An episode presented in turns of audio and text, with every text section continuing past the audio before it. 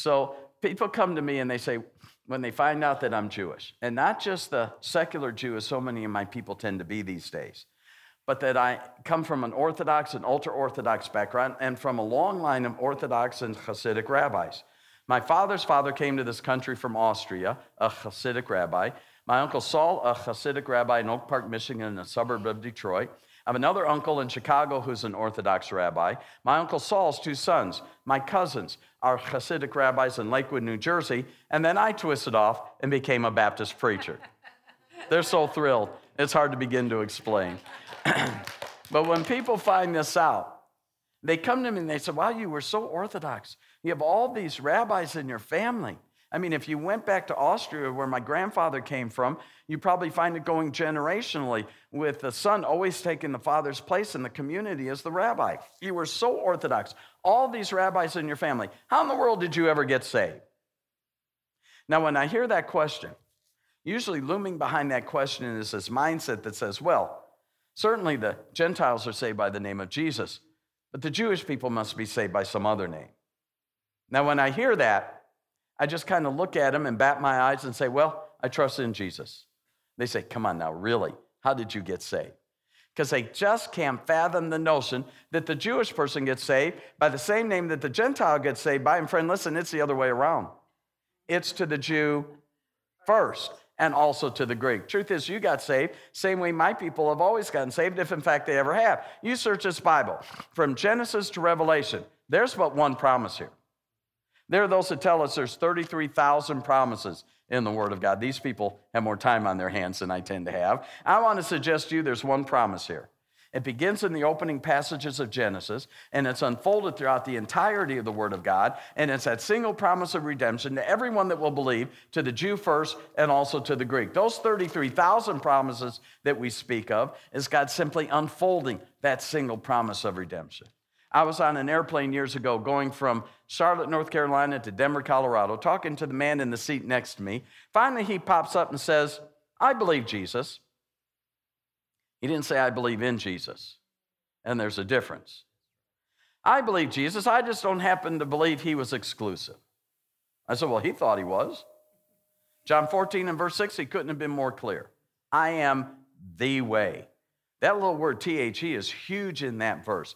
Stop skipping over the little words so that you can turn pages quicker. You're missing the import of what God is trying to convey. Jesus is not declaring, I am one among many. He is not telling us all roads will get you to God. He is emphatically declaring, I am the one and only. I am the way, the truth, the life. No man cometh unto the Father but by me. He said, Okay, that's just one verse, though. I said, All right, then how do you like Acts 4 and verse 12 then? Neither is there salvation in any other. For there is none other name under heaven given among men whereby we must be saved. See, folks, this is an imperative in both of these verses. These verses are telling us that if we have any hope of having our sins forgiven, a home in heaven for all of eternity, a life in this flesh on this earth that far exceeds anything we ever thought possible, we must come through the name of Jesus. No other name will suffice. Well, understanding this, people still come to me wanting to know how is it that you got saved? Because they're still wrestling with this, with this notion that the Jewish people must be saved by some other name. And we're partly to blame for that. I mean, we have some names we're pretty proud of. All right, we have a couple we're a little arrogant with. I mean, we have the name of Abraham. And just as harshly as we know how, we want you to understand he's ours, not yours. there are those that do understand God entered into an everlasting covenant with Abraham. Some just take it too far. There are those that insist, because of this everlasting covenant that God entered into with Abraham, that in that covenant he has automatically secured everlasting life for all of Abraham's seed that would follow, and that they need nothing more. They're taken care of because of the Abrahamic covenant. There's one very popular preacher on television that espouses this notion. If I mention his name, I'm sure every one of you know who I'm referring to right now. And he insists that all Jewish people are saved under the name of Abraham. They don't need the blood of Jesus. And guys like me are wrong for trying to take the gospel to the Jewish people and see them come under the blood of Messiah and be saved. Well, if he's right, then we need to take a look at the Abrahamic covenant. Genesis 12, verses 1 through 3 comprise the bulk of the Abrahamic covenant.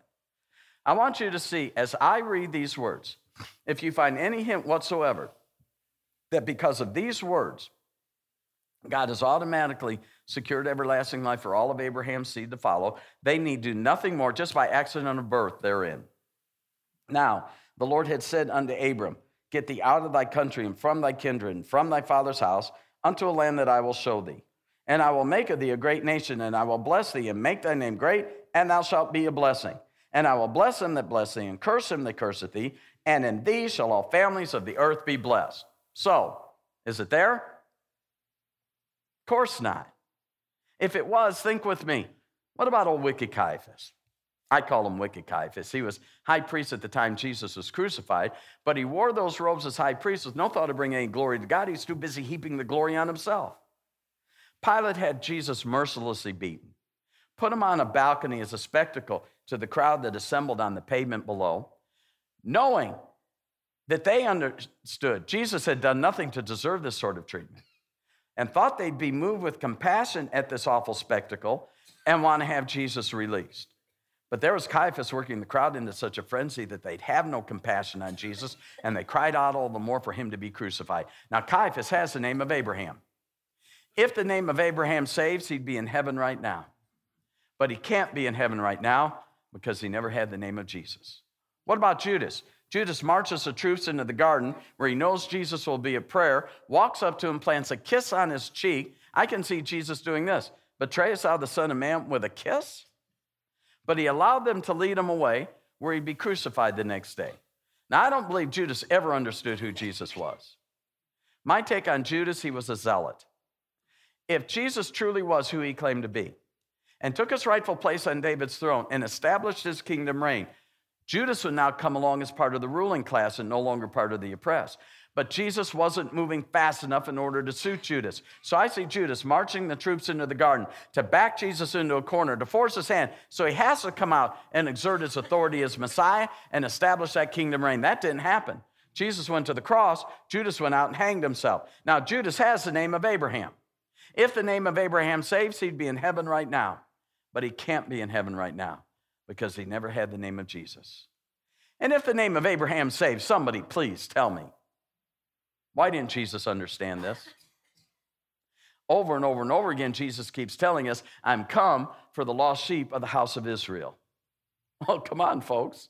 If the name of Abraham saves, there are no lost sheep of the house of Israel. So, what was Jesus doing here? that's what uh, uh, I'm sorry, that's what Nicodemus wants to know. John chapter 3, here comes Nicodemus. Now, in stark contrast to Caiaphas stands Nicodemus. Here's a man that wore those robes as a Pharisee, and I believe wore them honorably before God. A man who'd memorized Genesis, Exodus, Leviticus, Numbers, Deuteronomy. And I don't mean just the names of the books, every word in those books. Not only did he memorize those words, but he walked in those words. They dictated everything about his life on this earth and how he ruled over God's people. Nicodemus understood the Word of God better than most. He understood intimately well how Judaism was observed in his day. But he's a little perplexed with this newcomer and the things he's hearing him say and watching him do.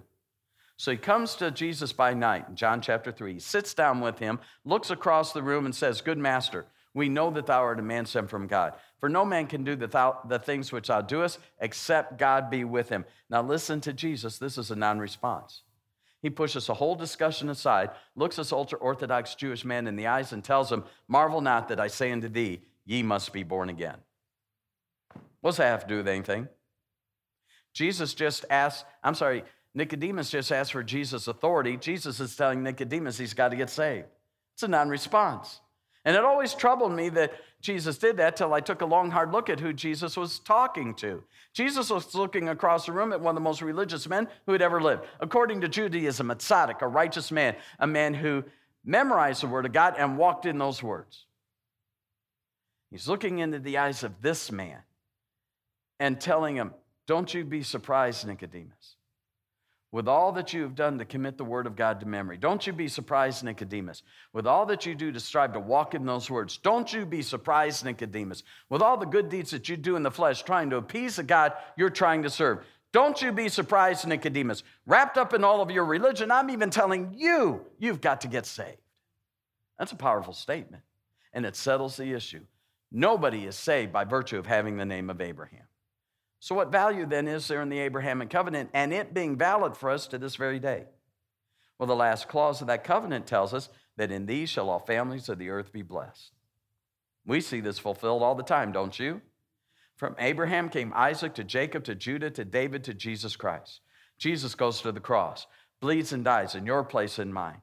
We come along over 2,000 years later fall on our face at the foot of the cross, plead the blood of Jesus as payment for our sin, and get saved, that covenant has been fulfilled. Friend, let me tell you, your family can know no greater blessing than that you know Jesus as your personal Savior and are secured of a home in heaven for all of eternity. Every time pastor mounts that pulpit and stands before you and preaches the word of God, and souls respond to that message and, and the Holy Spirit draws them to the cross and they fall on their face and plead the blood of Jesus and get saved, that covenant is being fulfilled. Every time our missionaries go around the world and witness and preach, every time you go into your community and witness to those souls around you, and these souls get saved, this covenant is being fulfilled. And it will continue to be fulfilled until Jesus Christ returns. Well, the name of Abraham doesn't say, maybe the name of Moses saves. If you think we're a little arrogant with the name of Abraham, you need to take a long, hard look at Orthodox Judaism where the name of Moses comes to play. Uh, I mean, we've risen this thing to an art form. I, am in a, about 100 churches a year all across the country. Uh, I'll admit, most of them Baptist, but uh, they're all different. Some of these churches I'm in are just a little too starchy. I mean, heaven forbid the corners of your mouth ever point north. And if you ever did that, you'd have to come to the altar and get your heart right with God before you go home because, after all, this is the house of God. It must be sacred if it's in the house of God. I don't know what makes this sacred. This must be it. Now, don't you want what I have? They're running scared not of the gospel, folks, of you. I mean, come on, friend. If anybody ought to have the right to rejoice, it ought to be the blood washed, redeemed saints of God, don't you think? Well, if you believe that, would you telegraph that to your face every now and then? If you think the preaching gets a little dry and dull, you ought to get up here and get a gander what the preacher gets a look at. It scare you to death. I mean, these people, I look at them, they're so rigidly legalistic. I think some of these churches, breathing must be a sin. And I just shake my head because, friend, let me tell you, you don't have a clue what it means to keep the law. If anybody ought to know how to keep the law, Jewish person ought to. Come on, folks. We wrote the book on the law. This is a Jewish book, you know, written by Jews, to Jews, about a Jew. If anybody all know how a Jewish person ought to. If I were to ask you this morning, how many commandments did God give to Moses on Mount Sinai, you'd likely say how many? And you're thinking, that's too simple. What's he getting at? Well, you're right. I'm baiting you. Uh, you know, you got to get your kicks when you can. 613 commandments God gave to Moses on Mount Sinai. Well, you don't think they were 40 days and 40 nights chiseling out 10 thou knots, do you? I mean, what was this all about? Don't do this, don't do this, don't do this. No explanation was given, none was necessary. What were they doing up there all that time? Moses goes in the mountain around Exodus 19 or 20, doesn't come down until about Exodus 32, but God isn't done yet. The people fell into sin. He sends them to deal with that. He does. He comes back another 40 days and 40 nights. What are they doing all this time? 613 commandments, what they're doing. They cover every aspect of our existence on this earth the kind of food we eat, the clothes we wear, the associations that we keep. Um, they cover our relationship as children to our parents, parents to our children, spouse to our spouse, created beings to our Creator God. They cover the tabernacle, the temple, the priesthood, the high priesthood. They cover the civil code and the moral code. This is where the Ten Commandments tend to come in, but it's so much more than that. Next time you're reading James 2 and verse 10. Remember, this is a Jewish man writing these words, a Jewish man who knows intimately well how many commandments God had given Moses on that mountain. Next time you're reading those words that tell you if you keep the whole law and you offend one point, you're guilty of all. Stop thinking nine out of 10 and I'm guilty of all 10. James is telling us if you keep 612, but you fail in the 613th, you're guilty of all 613. He's stressing what an utter exercise in futility it is to think that you can merit righteousness by the works of the law, the deeds of the flesh. It will never happen, folks. It was never intended to accomplish this. Paul tells us in Romans chapter 3 uh, by the law, no flesh shall be justified. Romans chapter 8 and verse 3 what the law could not do, being weak in the flesh, God did by sending his son. And I have to tell you, as one who was raised under the bondage to the name of Moses, I got to tell you how thrilled I am to be able to stand here this morning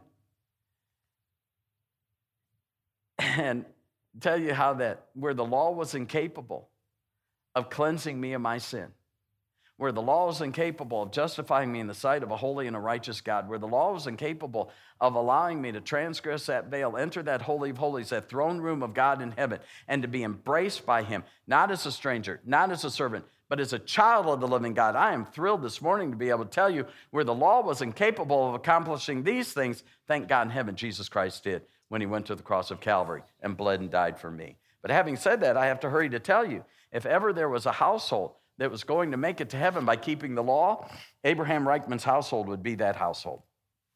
We did so many things as Orthodox Jews. You're going to be just tickled pink that we no longer uh, observe these things in modern day Christianity. But you've got to go back and remember Christianity began a sect of Judaism. Do the math in the first six chapters of the book of Acts. And conservatively speaking, you have over 100,000 saved, baptized, added to that church in Jerusalem. There's not Gentile in the crowd. So, whose culture do you suppose they were following? I can promise it wasn't Southern California culture.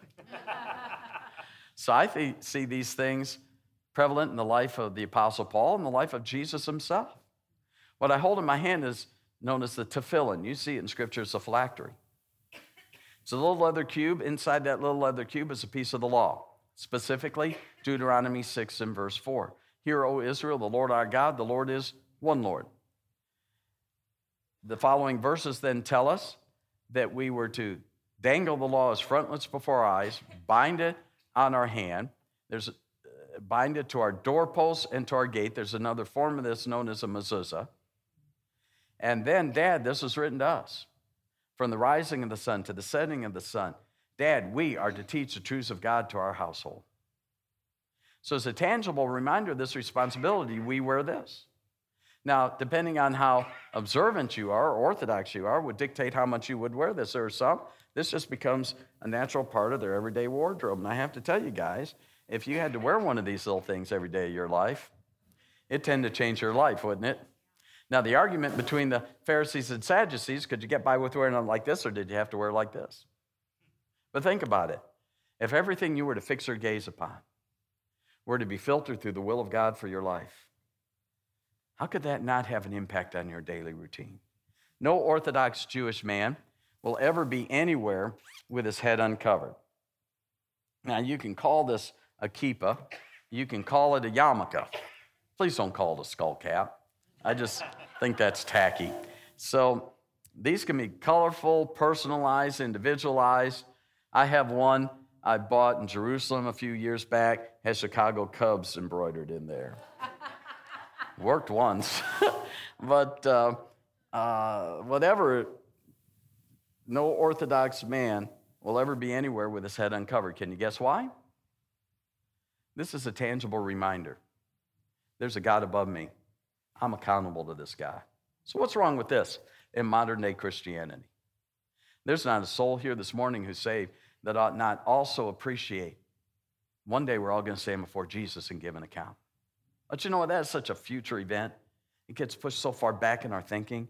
It just doesn't seem to work its way into the everyday routine of our daily lifestyle. So, what would be wrong with having a tangible reminder that the things I'm thinking, doing, saying right here, right now, one day I'm going to have to stand before the Lord and explain these? Well, no Orthodox Jewish man will ever be anywhere without his tallis, the prayer shawl. We were taught in Scripture that we were to sew the fringes upon the borders of the garment. This is the garment then that was designed for that purpose. The fringes represent God's promises to my people. No Orthodox Jewish man will be without this garment in some form or fashion. This is his ability to pray. You may see a Jewish man not wearing the entire prayer shawl, the entire tallis, but you'll see the fringes, the tzitzis, exposed at his waistband. He's wearing another form this under his shirt, under his vest, exposing the tzitzis. Now he can pray. I've seen Jewish men sometimes these days just tying these to their belt loops, and that seems to be sufficient. But you know, I see Jesus wearing this garment very clearly in the Word of God. Do you remember when Jesus was walking through the city streets and the crowds enthronged him? And a woman showed up on this particular day in a crisis situation in her life, desperately needing to approach Jesus, but couldn't get close enough to him because there were too many people. So what did she do? She came up from behind him. She reached out and she did what? Touched the hem of his garment. Look what she reached for in her crisis. Those promises of God. Do you remember when Jesus said, when you go into your prayer closet, close the door? This is what he has in mind. See, I wasn't raised with the same advantage you've been raised with. Wasn't raised to believe that when I pray, God will respond. I mean, why should he? Do you remember how astonished David was at this notion? He cries out to God, What is man that thou art mindful of him? Elsewhere, the psalmist tells us that God condescends to look upon the heavens. If it's beneath God for him to look upon the heavens, how much more so for him to look upon me? So I'd cover myself with my in my tallis, clutch onto his promises, go to him in prayer with no assurance whatsoever he's going to respond. I mean, why should he? But he ought to respond to these. Now, in just a couple of months, we'll mark 50 years since I trusted Jesus as Messiah and got saved.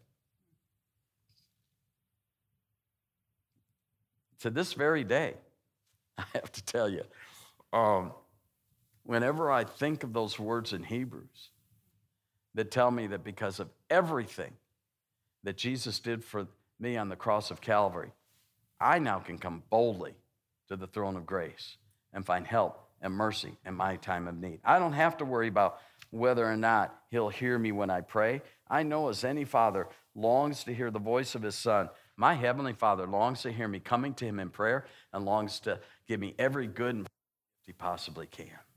We did so many things as Orthodox Jews. My mother had to keep a kosher household, and ladies, that's no small trick. She could never put meat on a dish she'd ever put a dairy product on. Couldn't wash those dishes together in the same water, not even the same sink. Ever wonder why your kitchen sink is really? And it's not just because the garbage disposal is on one side, one side for meat products, the other side for dairy products. Uh, my mother could never put milk in a refrigerator she'd ever put meat in. Uh, when it came to the Sabbath, my mother had to have all of her meals prepared by sundown on Friday for the next 24 hours. Best she could do is put a candle or a can of sterno under them to try to keep them warm till they were ready to be served. But if that went out, it went out. You couldn't relight it. You can't kindle a fire on the Sabbath. Uh, when it came to the Sabbath, we did nothing but worship and rest. I mean, uh, we lived too far from the synagogue at one point that in order to get there, we'd have to violate the Sabbath day journey limitation. And my father, the son of a Hasidic rabbi, would not allow that to happen. And so we held shul in our living room. When my father was through leading us through the worship, he, he'd get up, go into his den, lay down, and rest. I mean, we didn't flip a light switch. We didn't watch television. We didn't drive the family car on the Sabbath. I was saved a lot of years before I even knew such a thing as college football even existed. It's played on the Sabbath. Didn't watch it on television, didn't go to the park and play, didn't go to the stadium and watch others play. Um, in spite of this, in spite of how much my father bound himself and his household to the name of Moses, in spite of the fact that my father possessed the name of Abraham.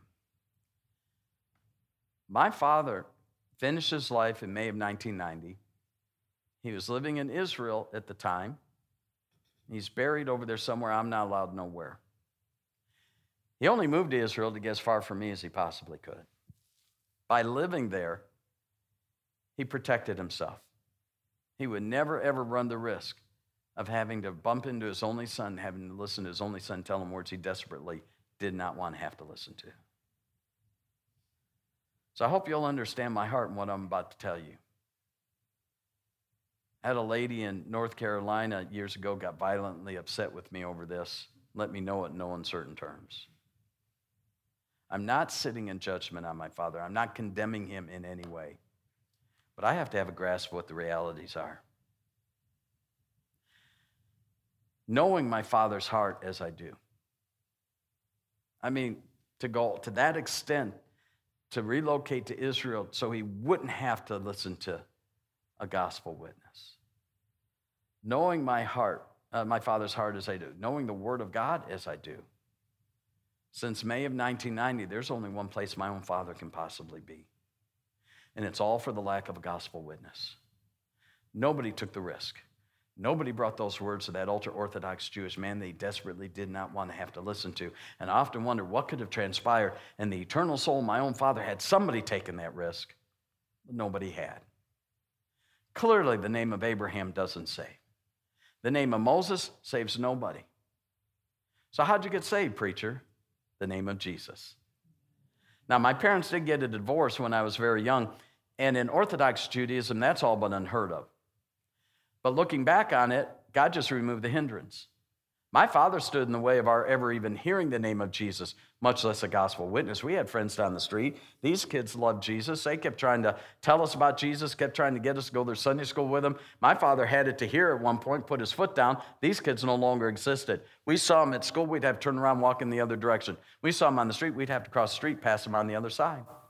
Once my father left my mother, he packed up and moved from the suburbs of Detroit to Chicago and then later to Israel. Mom packs her five kids up, moves us back into the city of Detroit, goes to work, take care of her five kids. Now the gospel's free to reach us.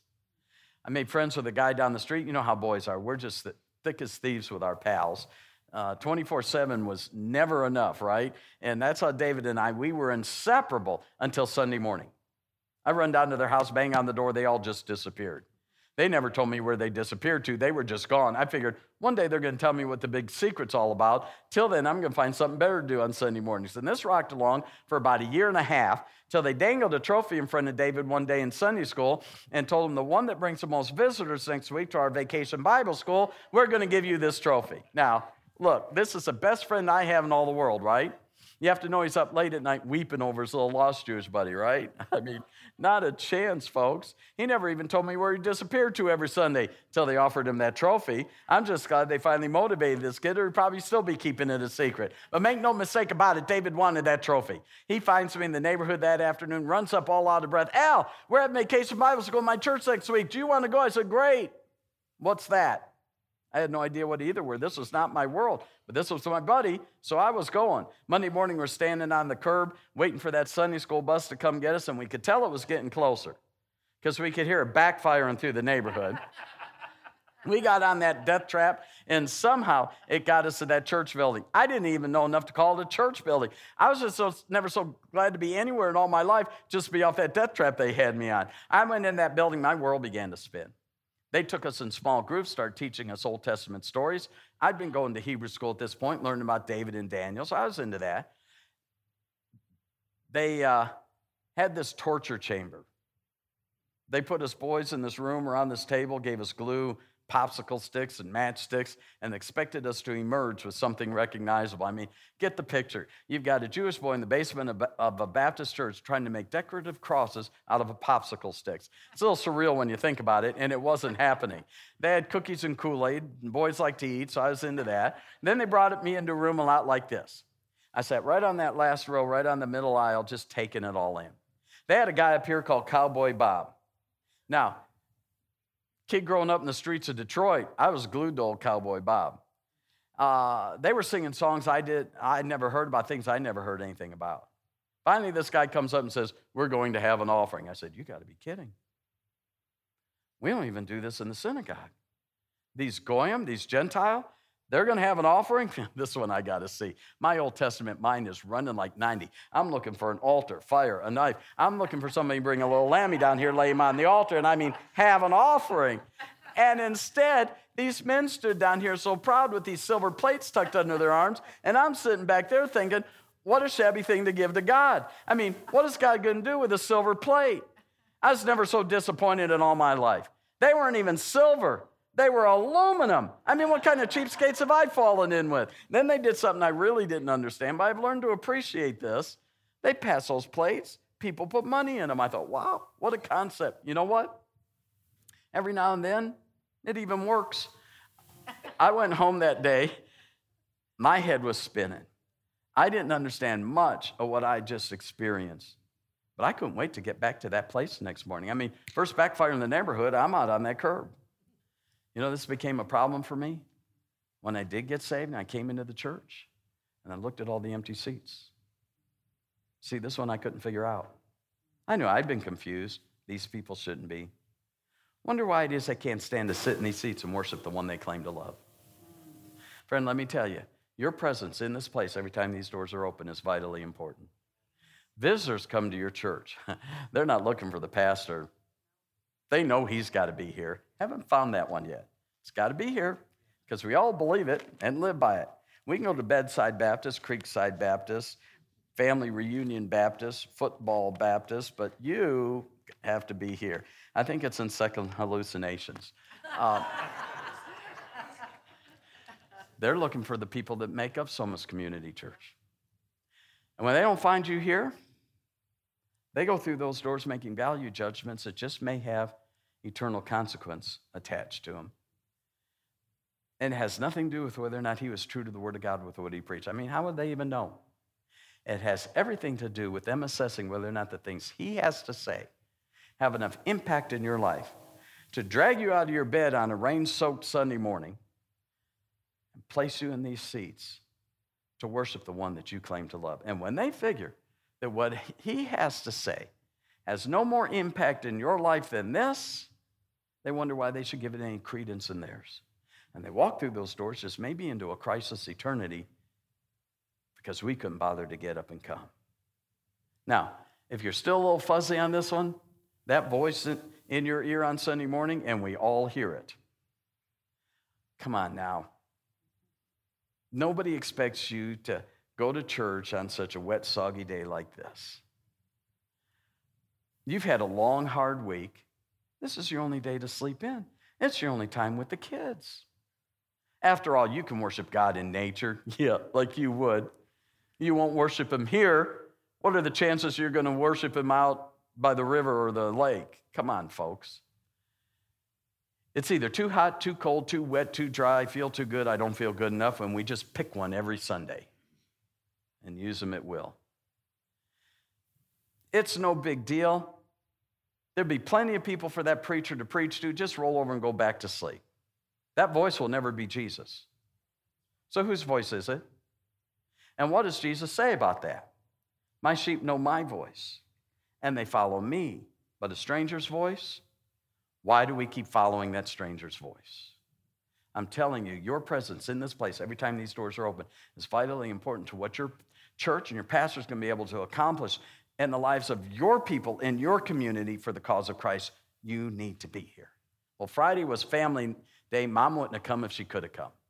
My oldest sister is a teenager, so I dragged her with me, and we sat right on that last row, right on the aisle again. And I was excited for her to see everything I've been involved in all week. I'm kind of prompting her along the way and wait do you see this and get a little of this. And you ain't seen nothing like this, you know. Finally, this guy comes up and says, We're going to do this again next year. How many of you are coming? I shot my hand up. I said, Man, I'm coming. She said, Oh, no, you're not. And I knew what that meant. This wasn't for us. Put it out of my mind, went on with the rest of the summer. Came home in August one evening, and there's a stranger in our living room, and he's in an argument with my mom leaned up against wall to see what the argument's all about. Turns out he's the youth director at that church where I'd gone to vacation Bible school. Youth camp's coming up. He found out I have teenage sisters.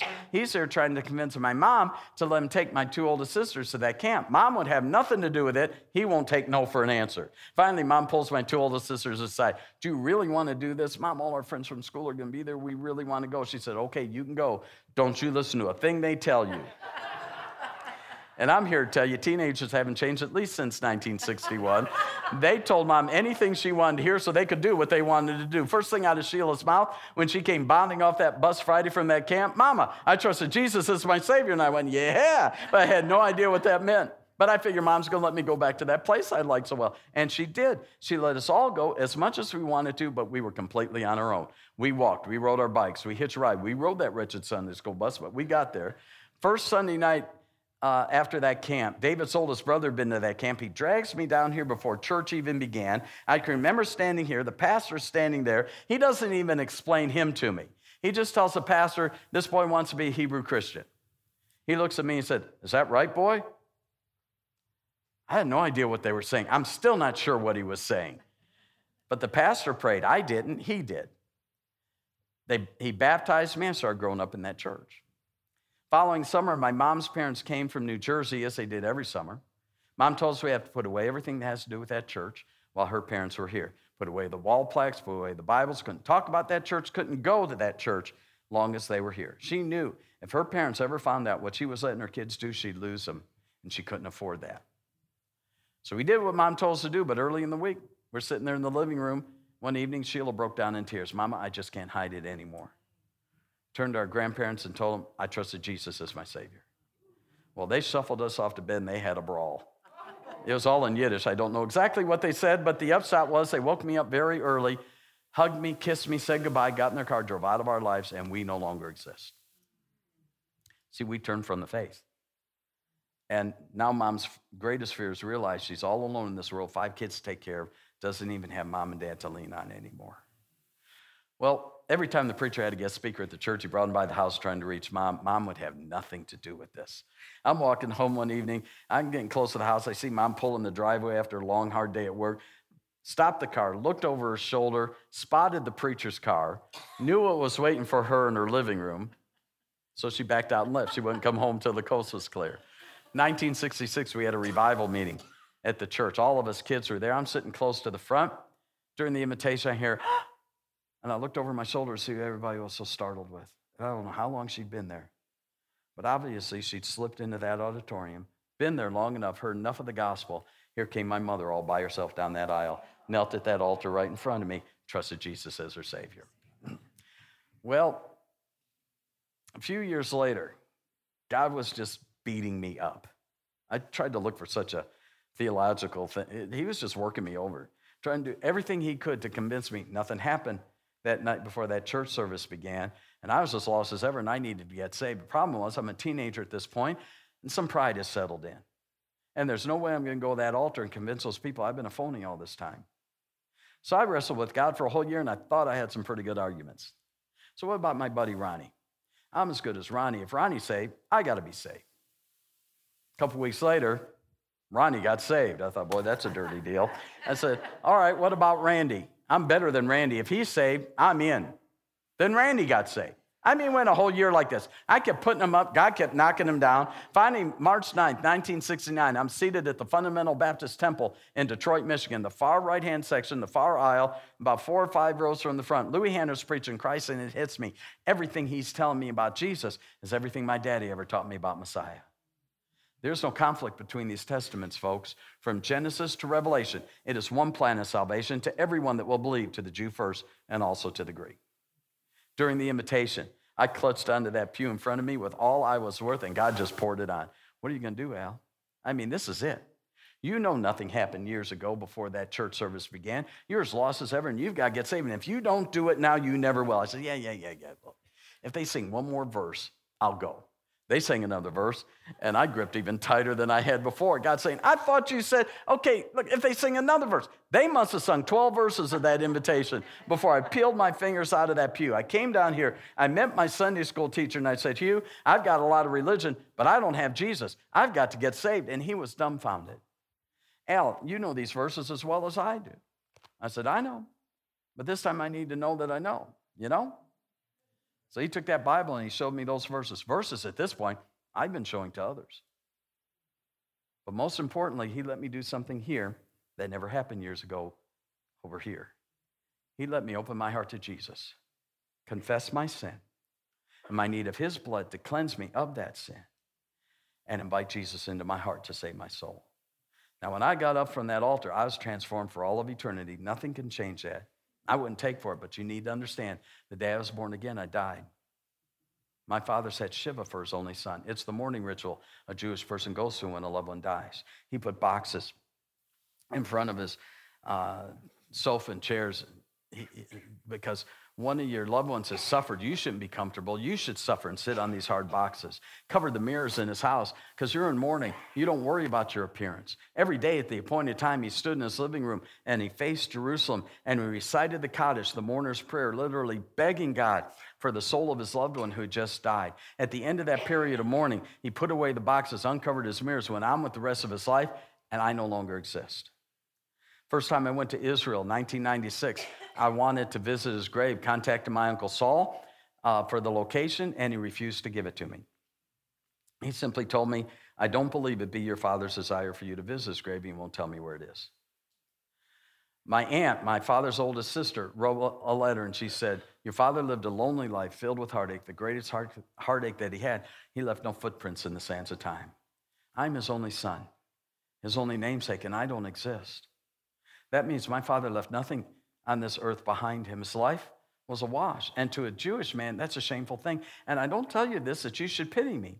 You need to understand I got far better than I gave that morning.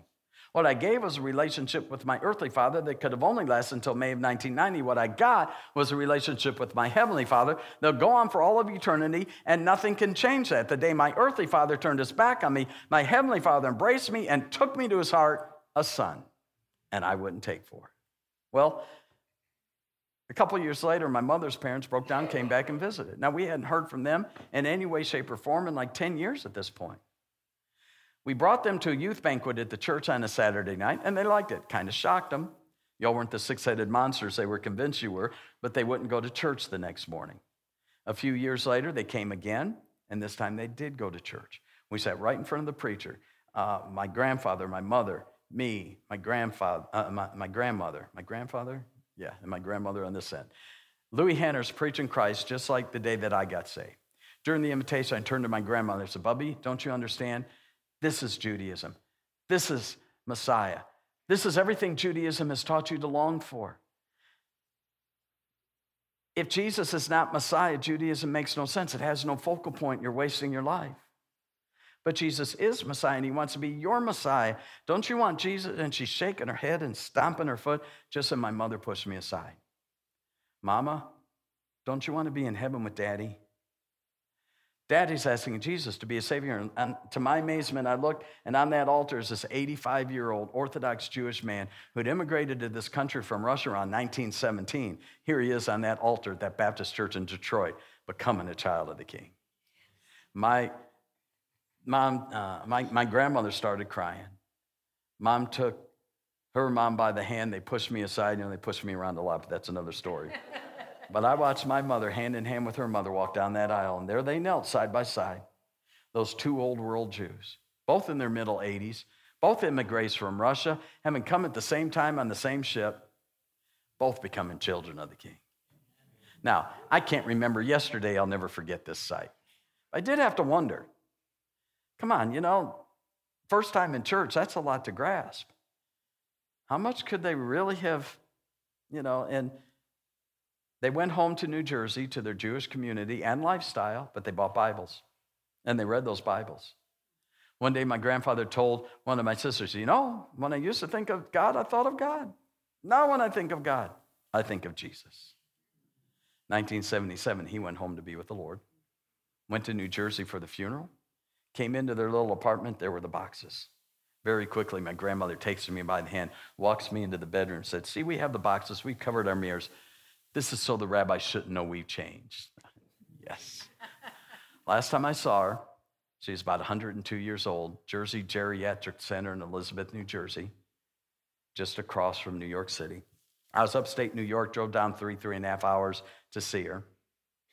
They took me in the day room. And I said, You'll have to point her out to me. It's been way too long since I've seen her. See if you can spot her. Is it the little lady slumped over in the wheelchair there at the end of the table? They said, That's her.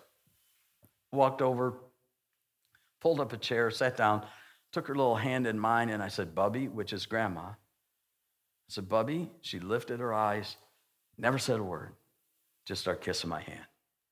Bubby, do you know me? Just kept kissing my hand.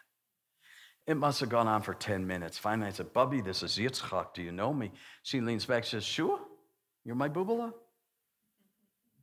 I don't know if we made contact or not. You know, right then, she couldn't have told you what happened at that altar at that Baptist church in Detroit back in the 70s, right then. She couldn't have told you who Jesus was. She wasn't too sure who I was. Aren't you glad it doesn't depend on us? God never told Noah to nail eight pegs in the side of the ark, instruct them to hang on through the storm. If they got to the other side alive, they'd be saved. Told them to go inside. God uh, closed the door. God sealed them in. Paul, uh, Jesus later says, All that the Father gives me, I keep. They're placed in the palm of my hand. No man shall be able to pluck them out. And the Apostle Paul then says, We're sealed there by the Holy Spirit of God to the day of redemption. December 22nd, 1999, 20 days before what would have been her 104th birthday, her day of redemption came. Jesus wrapped his loving arms around her, took her home to be with him, stood her before the God of the ages, a child of the living God. Now, I couldn't get to the funeral. Well, I could get there. I didn't think I'd get home. December 22nd, I had visions of being stranded at Newark International over Christmas, and that's no place to spend Christmas, so I didn't go. Out of respect, I put a box in front of my favorite chair in my living room, covered a mirror in my house. But not one single time did I ever entertain the notion of standing in my living room facing Jerusalem and begging God for her soul. Friend, let me tell you, though I grieved her loss in this life, she was with the Master and will never be separated from him again. And I'm telling you, the name of Abraham didn't do it. The name of Moses could never have done it. Thank God in heaven, the name of Jesus did. And what I'm telling you this morning could be repeated in the lives of Jewish families the world over, if but for a gospel witness. And that responsibility God has given you. Go home and read Romans 9, 10, 11 you will see God's passion for his people played out in the Apostle Paul. Paul tells us in Romans chapter 9, verse 3 I'm such continual sorrow of heart that I would wish myself accursed from Christ if it would mean salvation for my kinsmen after the flesh, Israel. Chapter 10 and verse 1 Brother, my heart's desire and prayer to God for Israel is that they might be saved. Verse 13 For whosoever shall call upon the name of the Lord shall be saved. Now, when he asks the questions in verse 14, he's still talking about Israel. He hasn't changed the focus. How then shall they? Who would that be? Except the people group that he's evidencing this intense burden for. It could just as easily have read, How then shall Israel? How then shall the Jews? How then shall they call upon him in whom they have not believed? How shall they believe on him in whom they have not heard? How shall they hear except one preach? And how shall he preach except he be sent? Verse 17, so then faith cometh by hearing, but hearing of the word of God. You know what all this means? Paul's saying, I'm so brokenhearted over my own people. If it were possible, I'd give up my own salvation, spend eternity in hell, if that mean all the Jews of the world be saved because of that. Where's a passion like that come from, if not from God? I constantly beg God that they would be saved. I know if they just ask, Jesus will save them. But how are they going to do that? They don't believe in him because they haven't heard. And how will they ever hear except people like you send people like me to them with a gospel witness? chapter 11, verse 30 and 31, he clearly lays the responsibility on your shoulders. He's talking to non Jewish believers at Rome when he says, By their disbelief, you obtain mercy. Salvation is of the Jew, came through the Jew to you. You got saved, and you ought to be thrilled with that. Now he says it's time to reciprocate. So it is then by your mercy, they shall obtain mercy. Friend, it's come full circle. And it is the holy expectation of our righteous God that you who have the gospel see that his people have a hearing of the gospel. And he promises he'll bless you if you'll do it. Genesis 12, 3 is still valid, folks. I will bless them that bless thee. You can be no greater blessing to Abraham's seed than to provide them a gospel witness, and in that, the ability to be saved. I will curse them that curse thee. You can be no greater curse than to withhold that gospel witness, and in that, consign them to an eternity in the devil's hell. So, blessing, curse from God. Which would you prefer? I really hope you're not mulling this over. This should be a no brainer, folks. And the beauty of it, to be blessed in this arena, all you have to do is provide them that gospel witness. Get the words into their ears. Give the Holy Spirit of God something to work with. If you get nothing else out of this message, take this home. There is but one way to God, and that's through the shed blood of Jesus Christ. Where are you on this journey? Have you come to that place? Have you had that encounter with Jesus where you've acknowledged your sin for what it is and how it alienates you from this holy and righteous God? And if you die in this condition, you'll be separated from Him for all of eternity in a place called hell. You found that nothing you could do could remedy this situation because it'd be tainted by sinful hands. You needed one greater than you. And in your search, you finally saw Jesus as he's seated at the right hand of the Father. Having come to this earth and taken on human form, walked this earth sinless for 34 years, goes to the cross, suffered, bled, died, went into the heart of the earth, rose again. Now you see him seated at the right hand of the Father, and you cried out and said, and you pled his blood to cleanse you of your sin. You opened your heart and invited him to save your soul. If you haven't had an encounter that mirrors this, do it today. Do not risk the ride home. I was five minutes from the pastor's house last night. It took me 25 minutes to get there, I think. That the road there was, uh, they, they brought it down to one lane and they were alternating sides. Different. When our turn came, I got up there and there was a truck, pickup truck on its roof, flipped over another car that it had hit. And I don't know whether that any of them lived or died in that. With or without Christ. Don't take the risk. Get it settled before you leave this building. It is that. This is the most critical issue in your entire eternal existence. This one you want to get right. Make certain, Jesus, don't trifle with your eternal soul one more moment. You that are saved, what are you going to do with what you know? Well, I trust in Jesus. Great, that took care of you. Is that it?